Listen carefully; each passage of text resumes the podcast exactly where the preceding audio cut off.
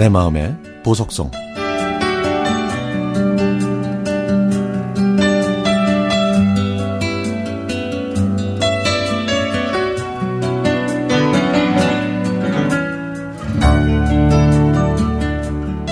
제 아내는 젊었을 때부터 최근까지 골프와 보드 타기, 수상 스키 등 여러 가지 운동 스포츠를 좋아했습니다. 그래서 누가 봐도 건강미가 넘쳐 보였죠.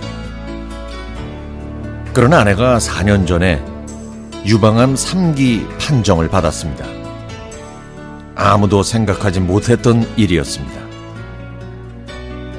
평소에도 요리하는 걸 좋아했던 저는 모든 식단을 건강식으로 바꿔서 아내의 밥상을 정성스럽게 차렸습니다. 아내도 다른 암투병 환자들처럼 몸에 좋다는 게 있으면 다 먹어보고 꾸준히 운동하면서 힘든 시간을 버텨내고 있었죠. 그때 제 아들은 중3이었는데 2년 후에 유방암 재발 판정을 받기 전까지 엄마가 암에 걸린 걸 말해주지 않았습니다. 암세포가 아내의 온몸으로 전이되어 더 이상 숨길 수 없었을 때 아들에게 그 사실을 알려줬죠.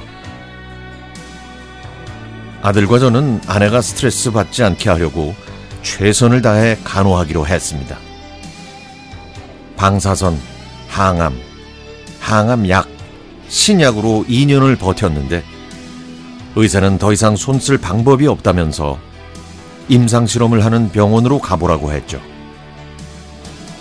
그래서 저희 가족은 임상 실험으로 암을 이겨내자고 서로 부둥켜 안으면서 기도했습니다.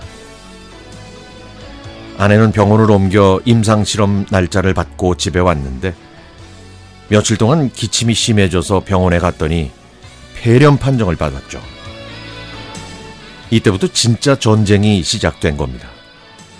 아내는 곧바로 중환자실로 옮겨졌고 다행히 2주 만에 일반 병실로 옮겨졌지만 뇌에 암이 퍼지면서 3개월 동안 입원하고 있다가 결국 눈을 감았습니다. 저는 코로나 사태가 일어나기 한 달 전에 공부방을 시작했습니다. 하지만 수업이 두 타임밖에 없었고 아들이 학교에 못 가다 보니 저녁 8시에 제가 병원에 가면 아들은 1시간 동안 전철과 버스를 타고 집으로 갔습니다. 다음날 오후 2시가 되면 저와 교대하면서 아내를 간호했던 거죠. 저는 운전할 때 항상 CBS 음악 FM만 듣는데요. 그 중에서도 한동준의 FM 팝스를 제일 좋아합니다. 늘 그래왔던 것처럼 CBS 음악 FM을 틀어놓고 공부방으로 가다가 내 마음의 보석송을 듣는데요. 저도 모르게 눈물이 흘렀습니다. 그때는 내 마음의 보석송 사연이 모두 다 제 처지 같고 제 마음 같았거든요. 그렇게 3개월 동안 울고 웃으면서 공부방으로 가는 그 시간이 저의 유일한 휴식 시간이었습니다. 아내를 하늘로 보내고 3개월 동안 아들에게 밥을 차려주는 시간을 빼면 눈물로 보내지 않은 순간이 없었습니다.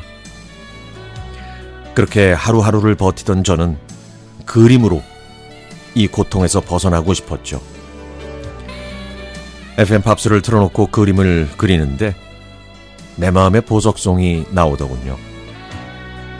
듣다 보면 저는 어느새 또 눈물이 쏟아졌습니다.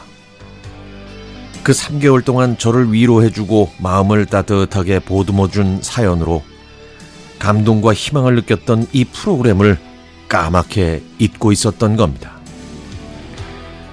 그날 이후 저는 매일 2시에 출근해서 라디오를 켜고 그림을 그리면서 울고 웃고 위안받습니다. 이제 저는 더 이상 혼자가 아니네요.